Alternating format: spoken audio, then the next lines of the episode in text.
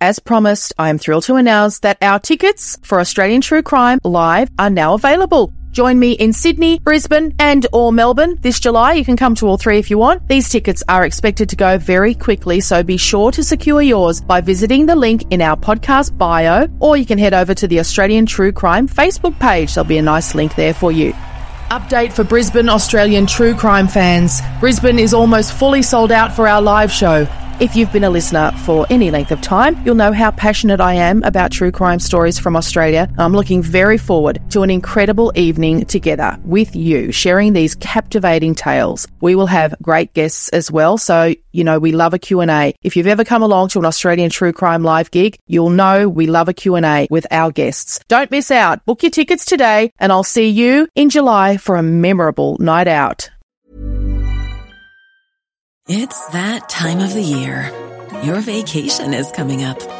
You can already hear the beach waves, feel the warm breeze, relax, and think about work. You really, really want it all to work out while you're away. Monday.com gives you and the team that peace of mind. When all work is on one platform and everyone's in sync, things just flow wherever you are. Tap the banner to go to Monday.com.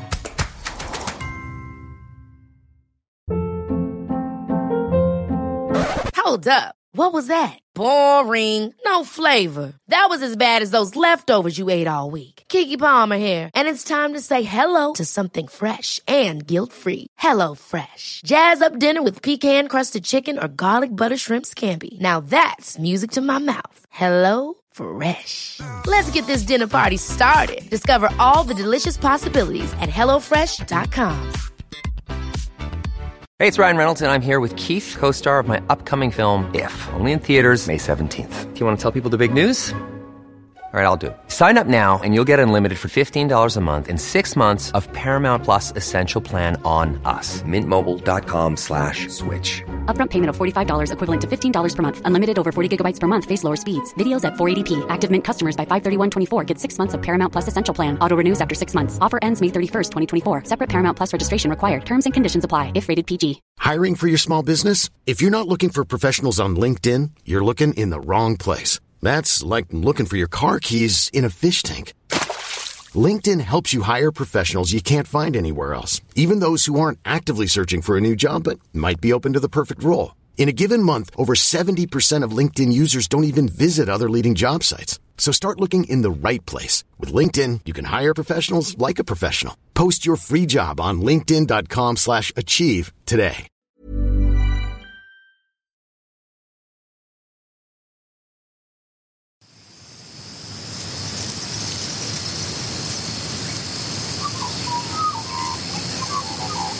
The producers of this podcast recognize the traditional owners of the land on which it's recorded. They pay respect to the Aboriginal elders past, present and those emerging. The following podcast contains content of a graphic, violent nature and is not suitable for children. when I was writing it, I, I wrote a heap of the stories, and I said to my wife then, "Can you think of anything I've left out?" And she goes through it, and she says, "What about when you got shot at St Kilda?" I had no recollection at all what she was talking about, and she said, "Yeah, you remember you got shot at when?" You... I said, "No, do you remember who I was with?" She says, "Billy Paniotis," and so I ring Billy, and I said to him, "You remember? Did we get shot at when I was doing special duties with you?" And he goes, "What are you, Fairningham?" I said, "Yeah, why?" And he says, "Of course we did." And he, as soon as he said the crook's name, he said Donald Hatherley. As soon as he said that, I said Donald George Hatherley. And we went through the details and then I had it all back again. But up until then, I had no recollection of it all. Said, fancy you getting shot at and you don't bloody remember it.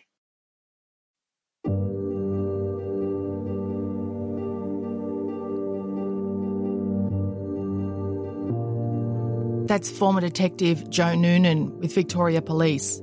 And for those of you taking notes, Donald George Hatherley, the crook who shot at Joe and Billy Paniotis in St Kilda when they were on special duties, was a serial sex offender who was murdered in Pentridge in 1991 by armed robber and serial killer Paul Steven Haigh.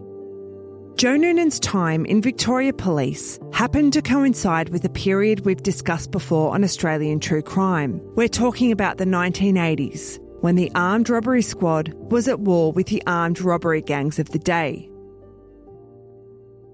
Well, the, the 1980s in Victoria, it was like a war at the time, but it was crooks against coppers.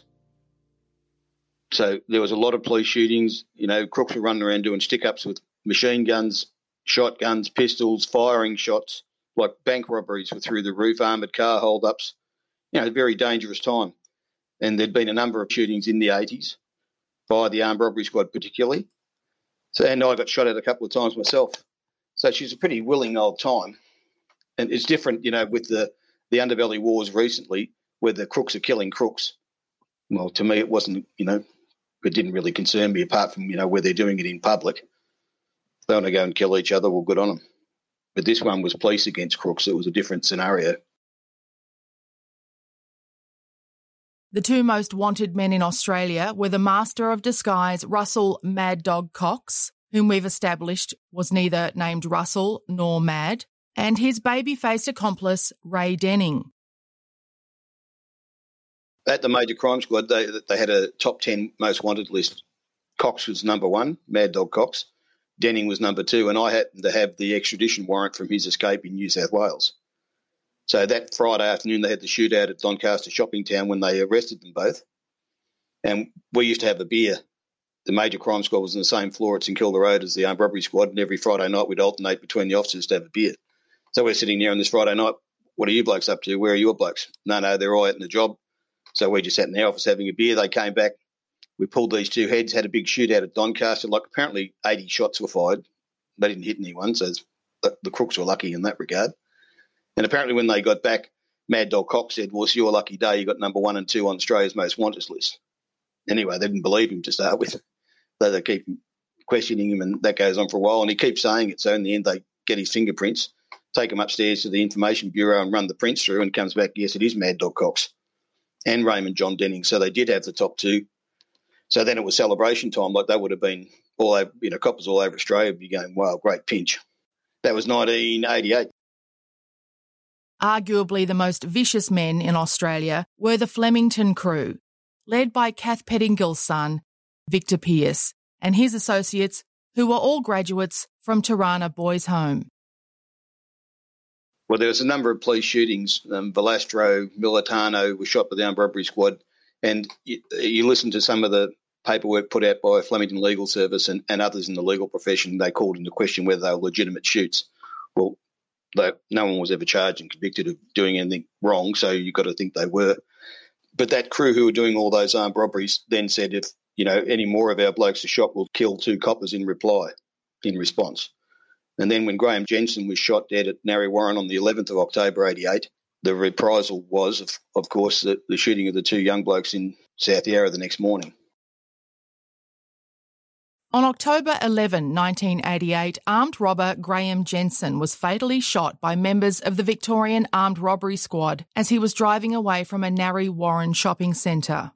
He wasn't committing a robbery at the time, although police later gave sworn evidence that they saw him brandishing a firearm. Graeme Jensen was the best friend of Victor Pierce. 13 hours later at 4:39 a.m., a call was logged at Prahran Police Station in Melbourne, reporting that an abandoned car had been left running in the middle of Walsh Street in South Yarra, and two young members, Constable Stephen Tynan and Damian Eyre, were dispatched in a divvy van to investigate. While they inspected the vehicle, they were ambushed by armed gunmen. I was attached to the major crime squad with the CIB, and we were doing an early morning raid.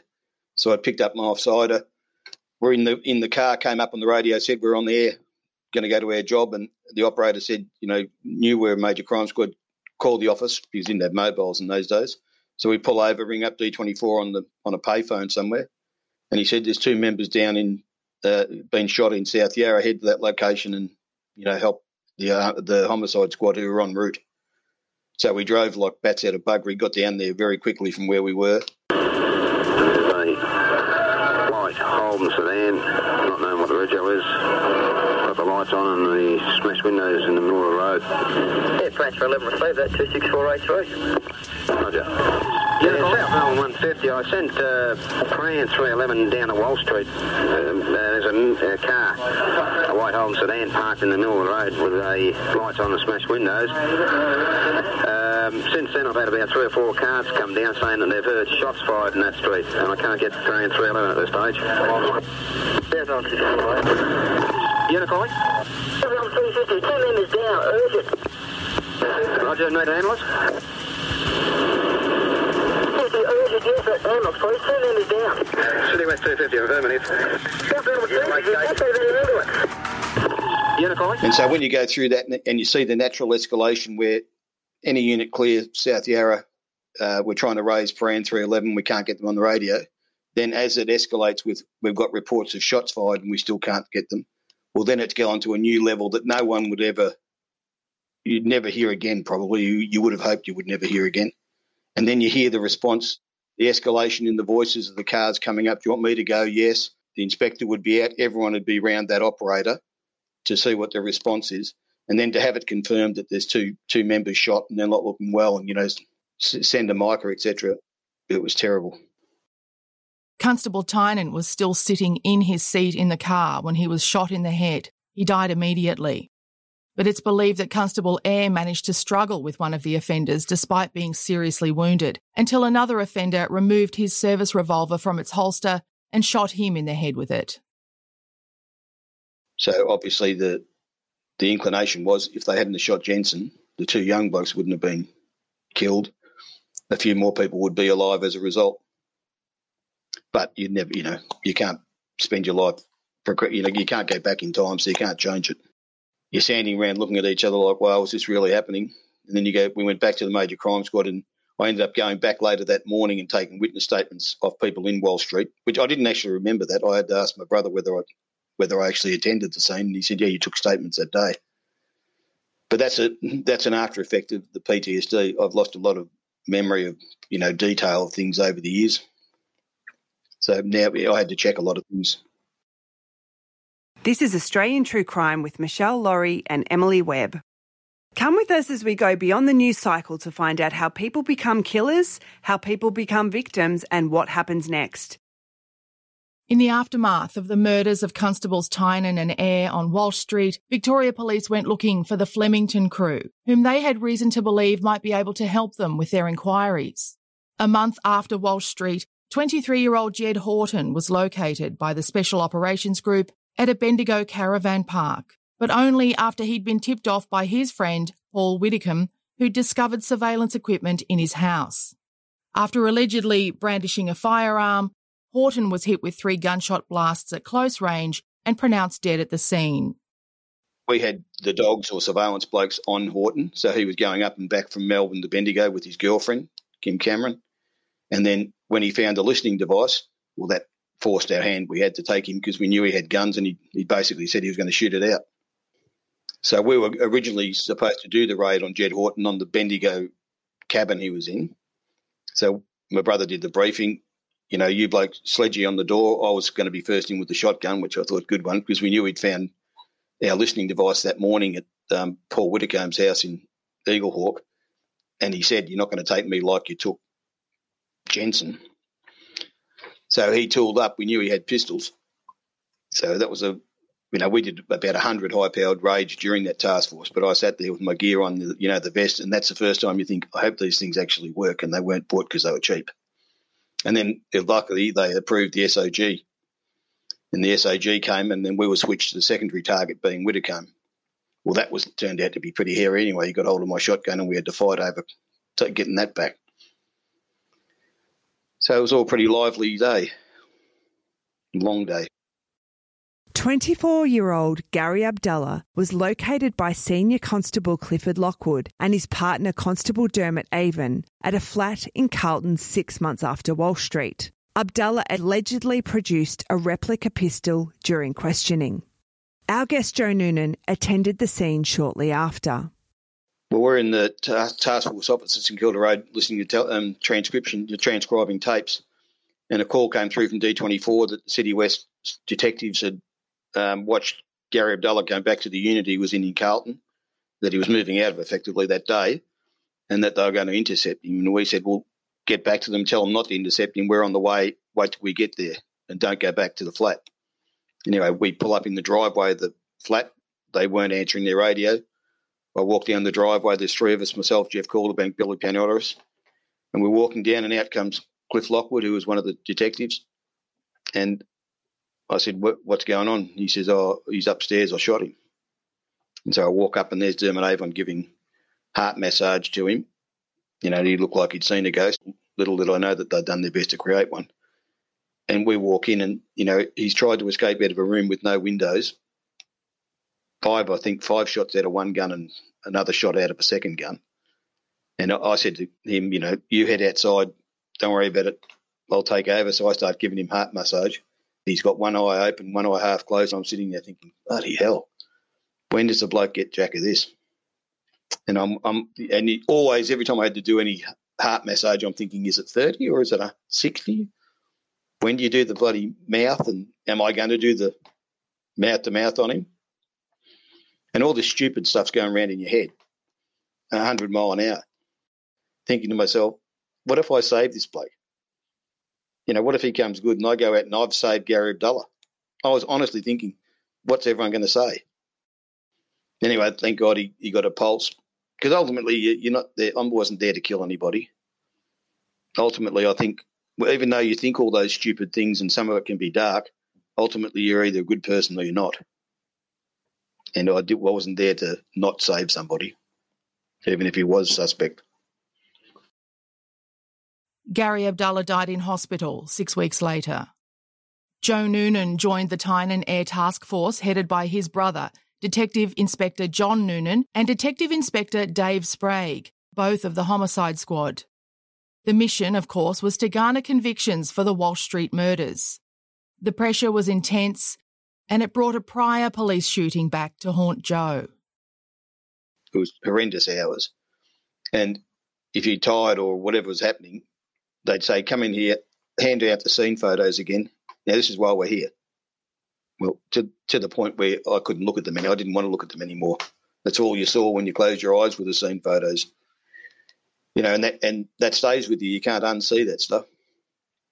And with Neil Clinch the year before, you're sitting there holding a young policeman who's been shot in the head, and you're sitting there, and I was no, I wasn't much older than him, looking around at a couple of blokes that were in shock, just walking around, and you're sitting there thinking, God, bugger, I didn't think this could happen. You know, and it's like you're looking through a magnifying glass. There was a bit of blood from his wound running down his hair onto my white shirt where I'm holding him. And I said to one of the blokes, you know, what's his name? I didn't know Neil. And he says, Neil. And I'm saying, one eye's open and the other one's half open, exactly the same. And I didn't know whether he was still with us or not. And I'm just, you know, come on, Neil, you'll be right, mate. The Ambos will be here shortly. And it's a terrible thing. And then to turn out that he was accidentally shot by another police officer was bad. I felt sorry for the other police officer.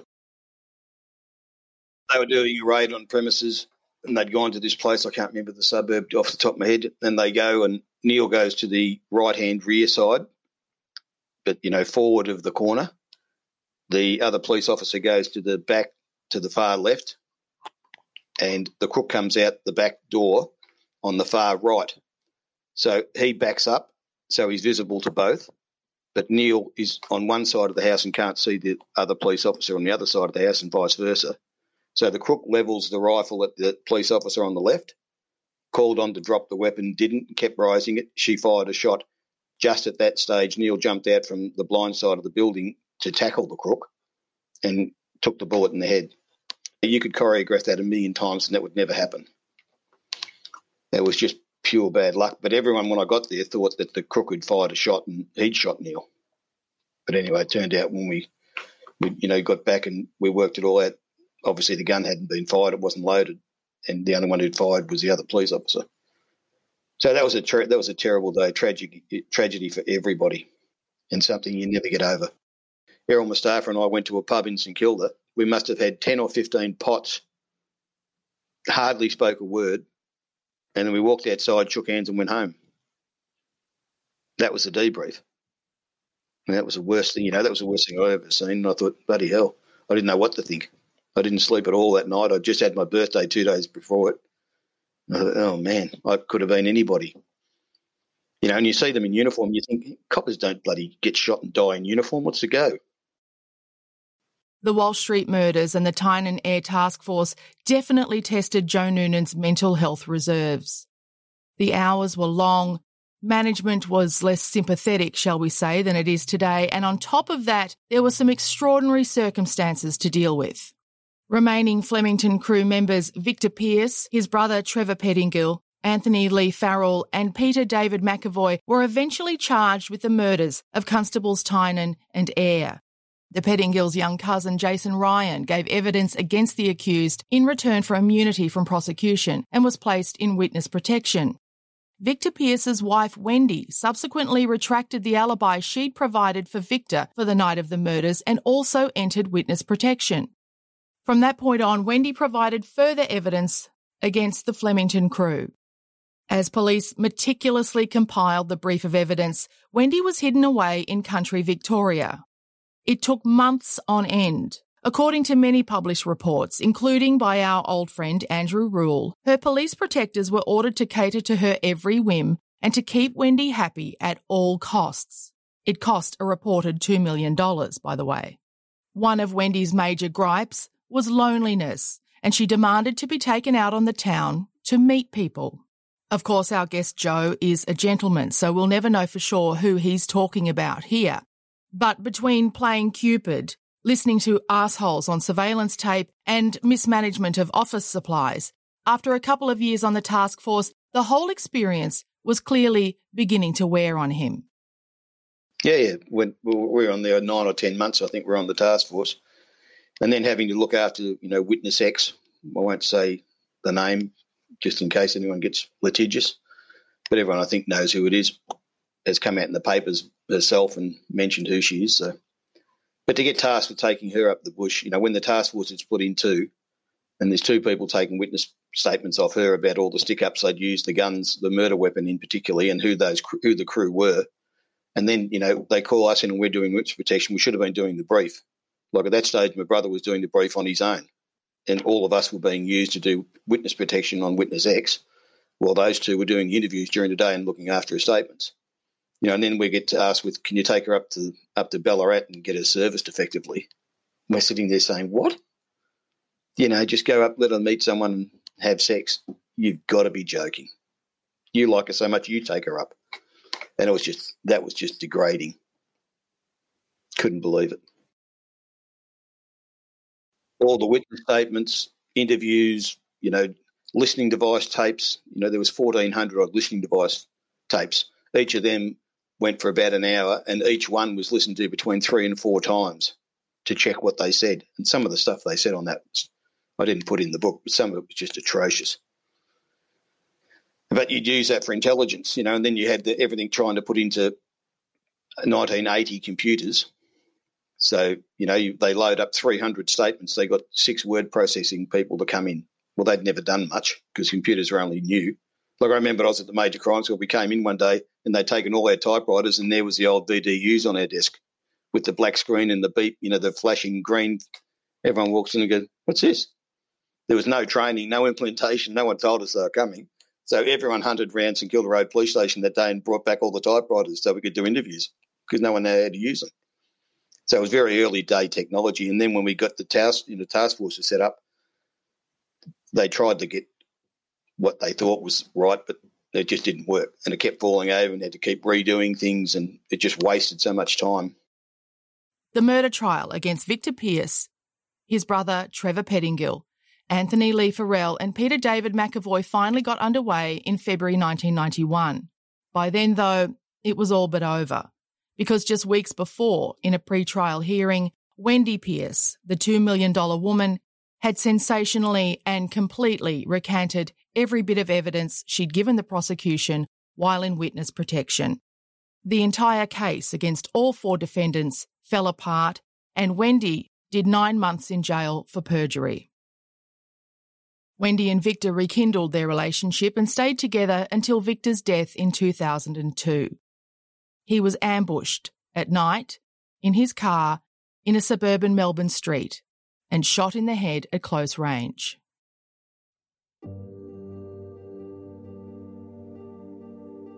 You can hear more about the so called golden age of armed robbery in Australia and the gruesome death of a would be robber in a suburban bank in Sydney that ended it all in episode 172 of Australian True Crime. And you might have noticed we've uploaded that episode again for you this week in case you need to refresh your memory.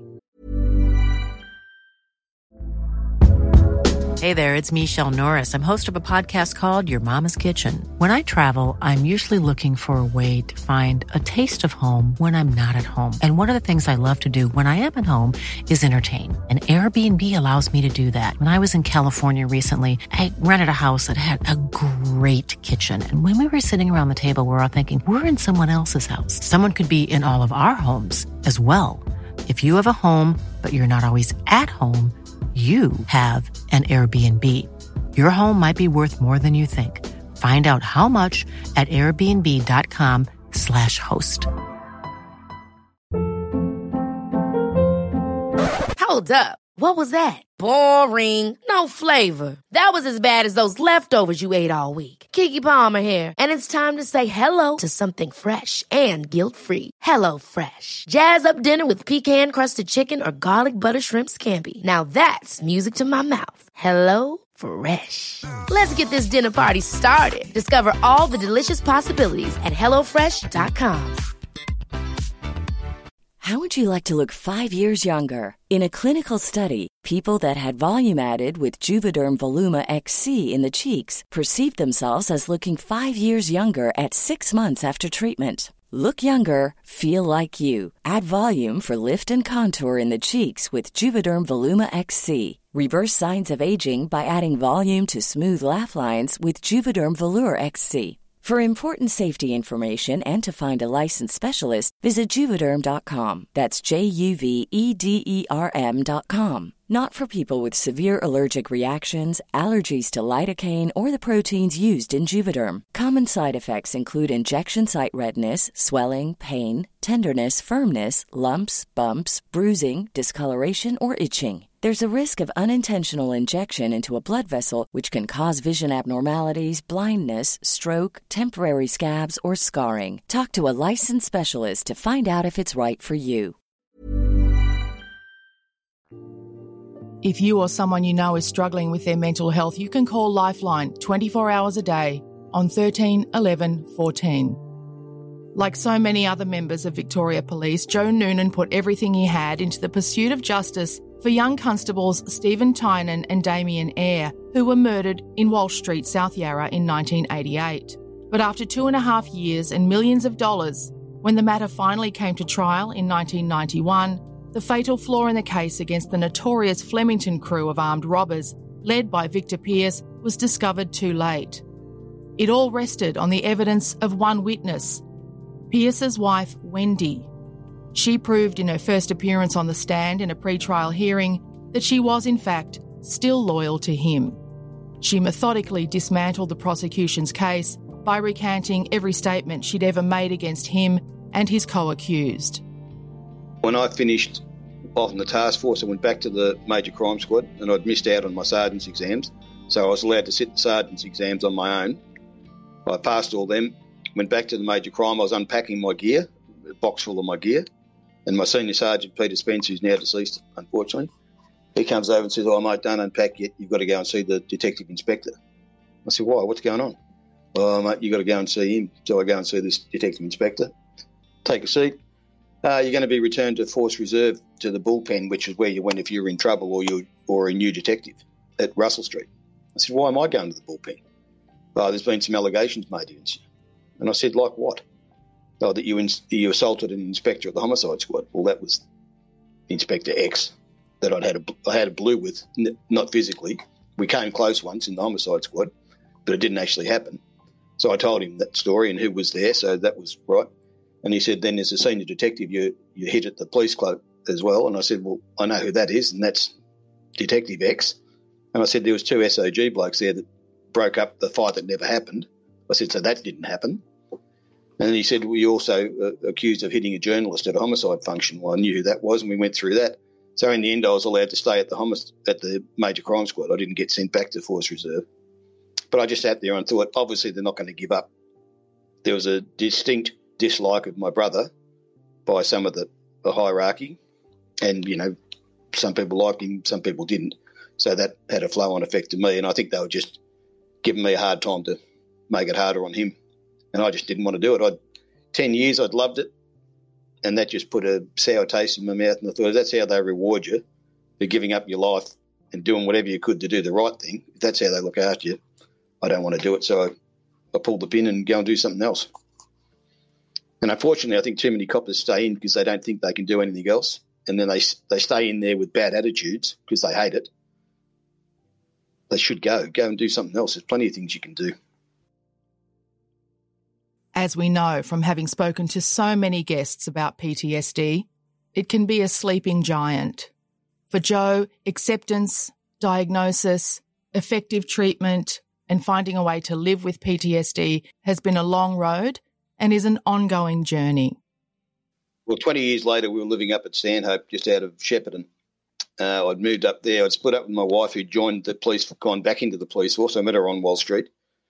We got married. She had three kids. Well, we had three kids. I was there too. And then after 15 years, she went back in the police force. And that put pressure on us that you know, I was over it a lot. I didn't want to live my life again through the police force. She was mad keen on it. Um, we moved up to Shepparton. We'd split up after my father died. We were apart for a year, and then she's going to move up there with the kids. So we end up, we'll give it another try. We buy the house up there. And then McEvoy came out in the paper in New South Wales with the Queen, with the New South Wales coppers. He's one of the ones who was acquitted of the Walsh Street murders.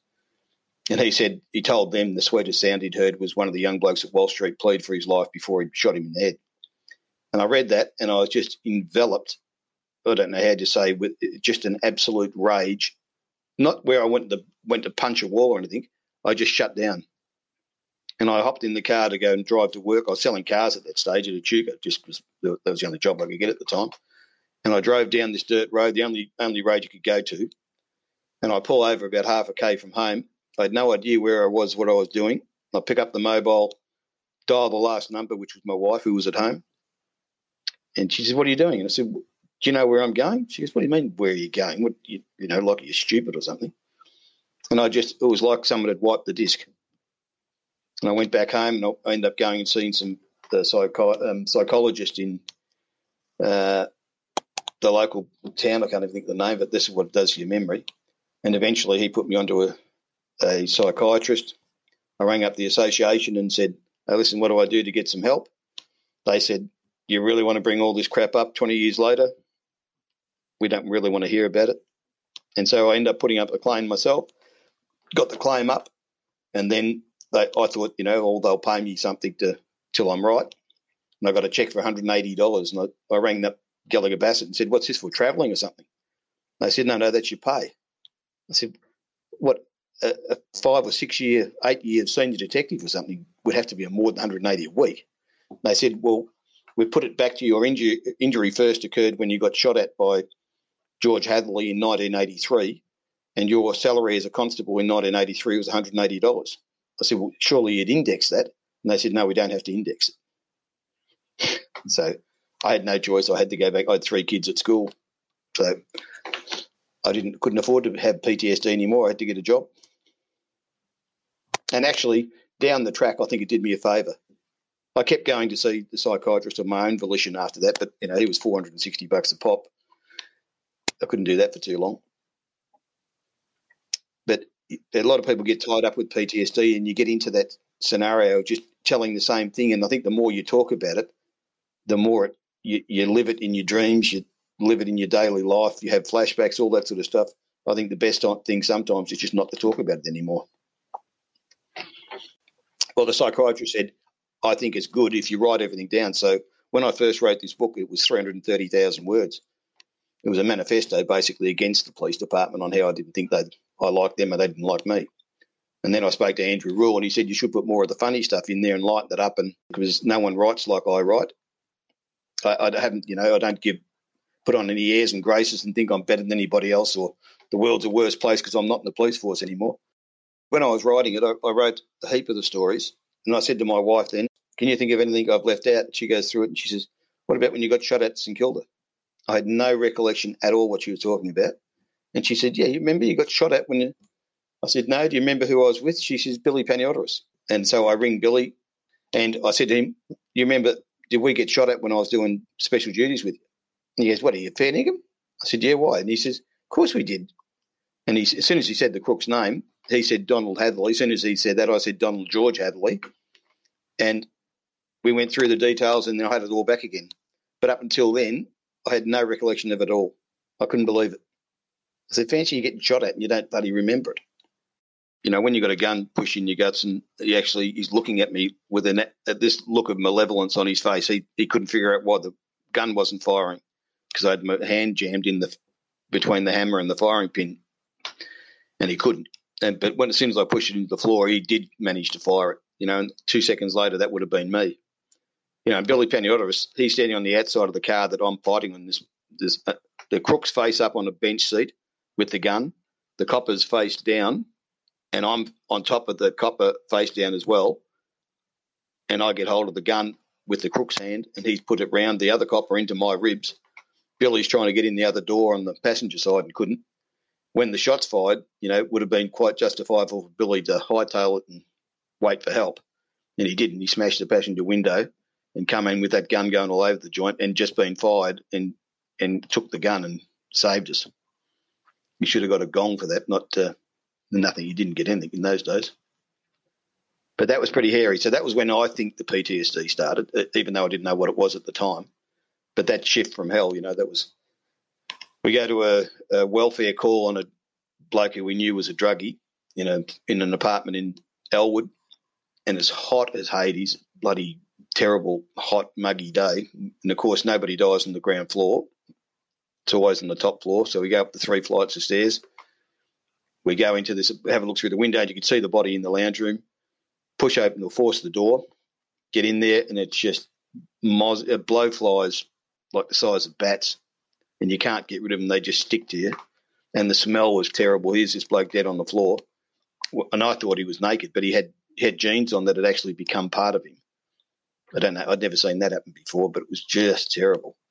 And we're checking the body, and I thought his eye moved, and of course I pulled back and bumped into the bloke I was working with. And we both fall out the door and back onto the veranda. And he said, "What the bloody hell are you doing?"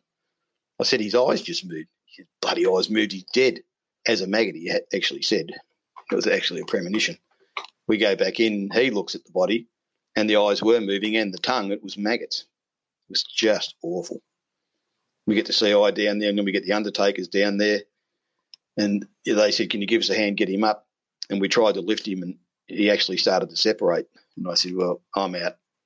No way. You have to get another one of your crews. I'm not doing any more with this. And so they ended up having to wrap the bloke in the carpet and take him out in the carpet because to keep him in one piece. It was just awful. Oh, and he'd been dead for a week. We used to see a lot in St Kilda in those days, like it was a drug haven and there was druggies everywhere, like wall to wall with them. We could sit on the roof across the road at one of the boarding houses, and you'd watch people go into the fish and chip shop in Fitzroy Street, hand over a fifty dollar note, and they'd get a bag of fish and chips and come out with no change. You know, we're sitting on the roof with a pair of binoculars doing special duties, calling down on the radio, grab this bloke in the red shirt, he's just got a fifty dollar fish and chip. You grab him, search him, hair on. And you had some bloke. Oh, I remember there was one bloke turned up regularly who was an academic actually a professor at a university who used heroin, but somehow was a functioning drug addict and the nicest bloke you'd ever talk to. And yet you get others who are just buddy scum of the earth that were there. You know, plenty of them used to mix it with d- different things to take care of rivals and all that, mix it with battery acid and kill people. There's plenty of that went on. Well, I had three psychiatrists say I shouldn't be working at all the psychiatrist I saw said, you know, I was the highest score he'd ever had, which I thought initially was good, but it wasn't. It was bad. But I was filling out these three questionnaires he gave me, and I thought, this is unbelievable. Someone's got in my head to write these questions down because you think it's only you. You don't know that, it, you know, other people who have got it are doing the same thing as you. You think it's something unique to yourself and there's something wrong with you. Or it's just normal. That's how people are. It's not. You know, you fill those questionnaires out. And I said, How did you come up with these questions? He says, That's PTSD. That's what it is. But a lot of blokes you talk to, and, you know, I've got family members that still don't think it's a real thing. Well, I, I here to tell you it is. Well, they don't think it's a real thing, and I do, obviously, because I, I had uh, a bloke who read the book, rang me on Sunday, and I've known him for years, the journalist, and he said, mate, very brave of you to write the book. I thought he was joking, and I said, oh, yeah, why is that? And he said, no, about the PTSD. You know, the detail you go into about the PTSD. And I said, why is that brave? He said, I've had PTSD for years, I just haven't told anyone. And he's a journalist, and a very good journalist and a very good bloke who every time we get together is a laugh. He's just a riot, but he's everyone's got the. And I was the same in the police force. I was the party boy. I was the funny bloke. Go out, sing, dance, do whatever. We work hard, and we played extremely hard. But you know, behind every clown, there's something wrong sometimes. And of course, there was nothing in those days to tell you that there wasn't anything wrong. PTSD hadn't been invented, I don't think, in the 80s. Well, I went to court. Went to court in Wangaratta, and that was to get a classification, effectively, where I would get something uh, in the way of remuneration to get for what I'd suffered over the twenty years, and which everyone said I had the PTSD and that I shouldn't be working, etc., etc. We go to court, give evidence. We go through all the terrible things I'd seen, and the defence solicitor even said, you know, thank you for your service, which wasn't said in those days. It was an, an American thing they said to the troops. I said, "Oh, yeah, no worries." And it was it was emotional going through half of this stuff again, especially in the witness box. And then we sit there, and they came out with the ruling was I'd suffered no loss because I had a good job, which I did. I was working at Wilson Security. I was paid well. It was a good job, senior role, and I'd met my new fiance, who well, not with now, but I, I'd met Susan and was in a relationship. So they said, "You got a good job. You got a dollar in your pocket, and you got a nice lady with you, so you haven't suffered any loss. I couldn't believe it. So that was the end of that. So I went out and went back to work, and I thought, there's another someone else who's let me down. Nothing seemed to be there to help anybody. And my daughter's been in the job, I think, eight years now. You know, and some of the things she's seen is pretty gruesome. And there's a lot more uh, avenues to support than the well, there was none in our day. There's a lot more now which they need, still doesn't let them unsee things. You know, she's done some, she's seen some terrible things too that you, she's not going to unsee. I was, no, my advice was not to join the police force, but that's how much my kids listen to me, unfortunately. but she loves it. Well, luckily, the bloke I work with, Andrew, is ex-army. He had he's had PTSD for as long as I have, and we've been mate, best mates for twenty years. So we see in each other. We know what you know, when one's down, one's up. You take into account, you know, we've both got bad memories. I take notes of everything. So we work well together. We we complement each other effectively, knowing what we've got and how to deal with it. You know, we don't sleep much. You don't. Uh, that that's never come back. I very rarely drink these days, and you just try and look after yourself. I go to the gym. I like to keep, you know, try and keep fit. You just got to work within the limitations. No, I've got no delusions of being a tough guy anymore. I'm too old.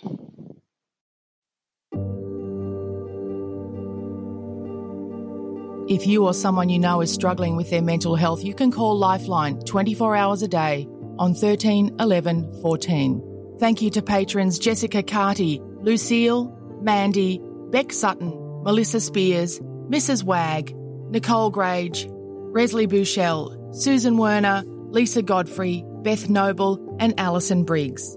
And you can become a patron simply by going to patreon.com forward slash Ost True Crime Pod. There's a link in the show notes. This has been another Smartfella production in conjunction with the ACAST Creator Network.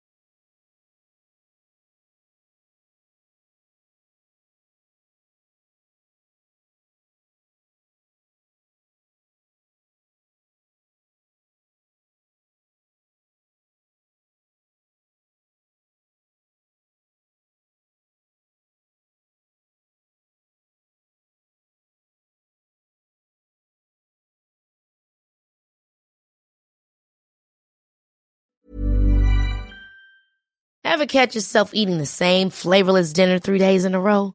Dreaming of something better? Well, HelloFresh is your guilt-free dream come true, baby. It's me, Keke Palmer. Let's wake up those taste buds with hot, juicy pecan-crusted chicken or garlic butter shrimp scampi. Mm. Hello Fresh. Stop dreaming of all the delicious possibilities and dig in at HelloFresh.com. Let's get this dinner party started.